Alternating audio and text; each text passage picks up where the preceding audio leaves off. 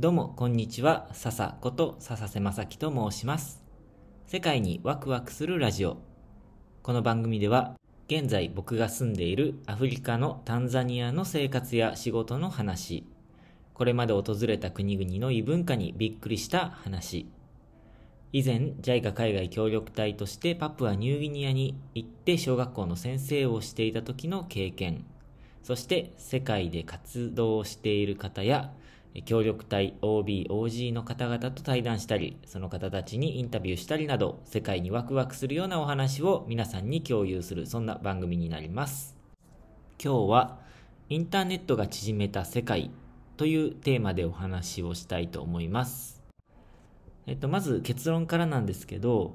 今日は2つのお話をしたいと思っていて、1つ目が距離が関係なくなったことを活用しようっていうことと、2つ目が見えない情報で溢れてしまうので気をつけようっていう、いい部分と悪い部分って言ったらいいんですかね。一概にそうは言えないんですけども、その2つについてインターネットが可能にしたことっていうテーマでお話をしたいと思います。ただちょっとね、今日は話したいことを頭の中でまとめるときにちょっとまとめきれなくて、今原稿を書いていたんですけども、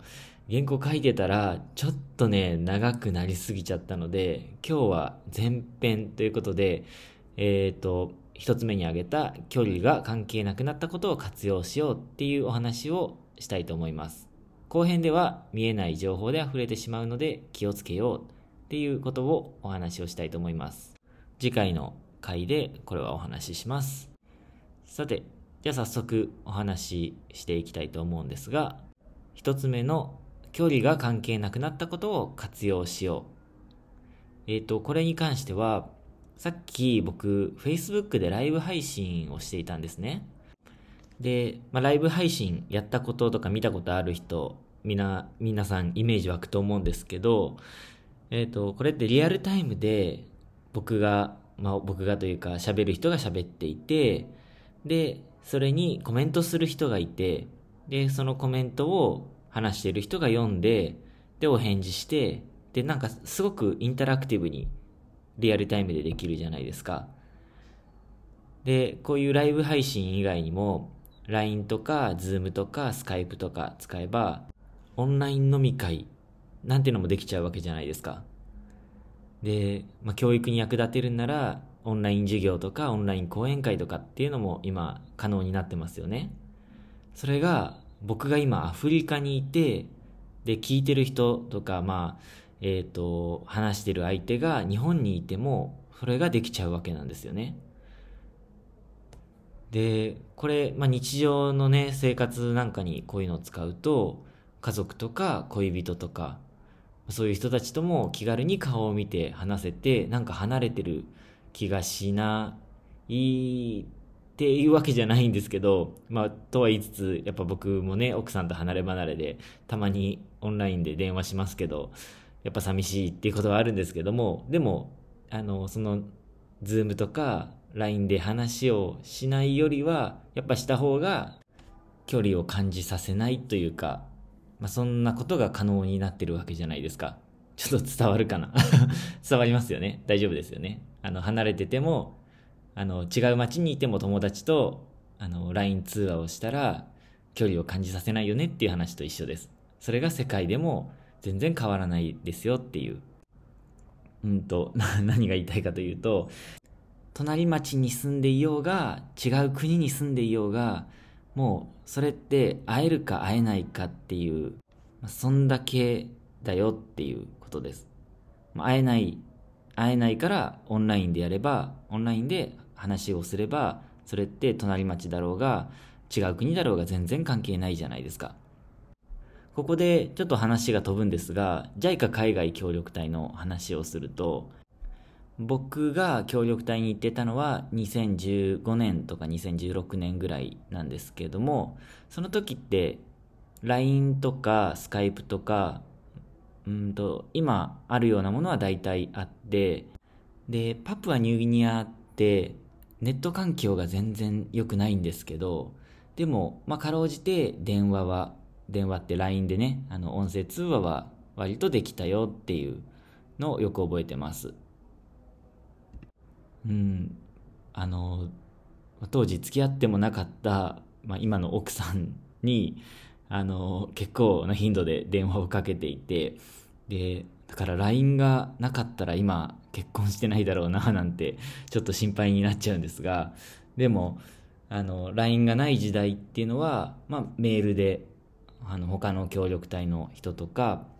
日本にいる家族とかとはメールでやり取りをしていたと思いますし、メールもなかったような時代は、メールもなかったというか、インターネットもなかったような時代は手紙で連絡を取ってたんじゃないかなって思うんですよね。確か聞いた話なんですけど、そのメールが使われるようになった前、手紙で連絡を取っていた頃っていうのは、無線なんかを使って首都の JICA 事務所とかと JICA 海外協力隊の人がなんか緊急事態とか報告とか、そういう時に連絡を無線で取っていたっていう話も聞いたことあります。なんか街に一つ無線があったのか、一人一人に無線が配布されていたのか、支給されていたのか、ちょっとわかんないんですけど、無線を使ってたっていう話を聞いたことがありますね。無線ってなんだって僕もう今イメージもできないですよだから時代ってとか科学の進歩っていうのはすごいなーなんて思いますね。だからそういう時代は訓練所で、同期の人たちとすごい仲良くなるんですけど、訓練所っていうのは協力隊に行く前に語学とか途上国での生活の仕方とか気をつけなきゃならないこととかを勉強する場所なんですけども、そこでかなりいろんな人と仲良くなるんですけど、そういう人たち同士で気軽に連絡を取れる手段っていうのがなかったそうなんですよね。今では SNS で違う国に行った同期の活動とか生活も普通に見れるし、そこにコメントもできるし、僕も Facebook めちゃめちゃ対応してましたけどそういうおかげで今つながってる人っていうのもたくさんいますし、なんか本当に全然違う世界だななんて思いますね。だからさっきも言ったんですけど、本当に距離なんてあんまりもう関係なくて、すごく、会えるか会えないかっていうだけで、会える場合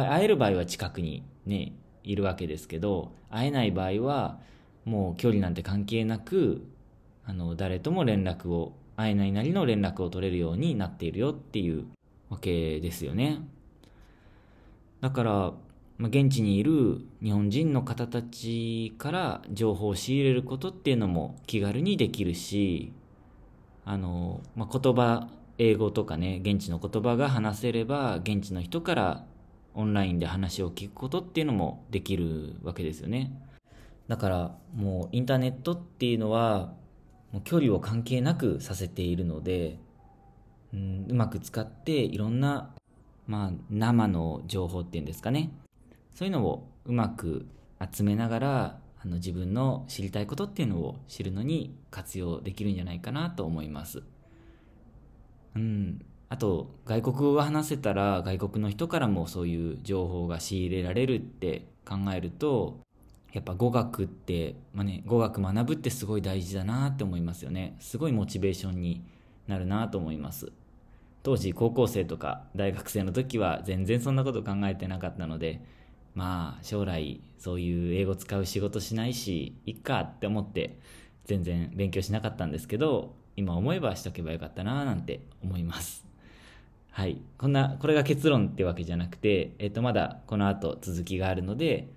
ぜひ続きは後編で聞いてもらえたら嬉しいです。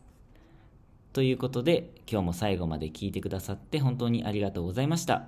また次回のラジオでお会いしましょう。またねー。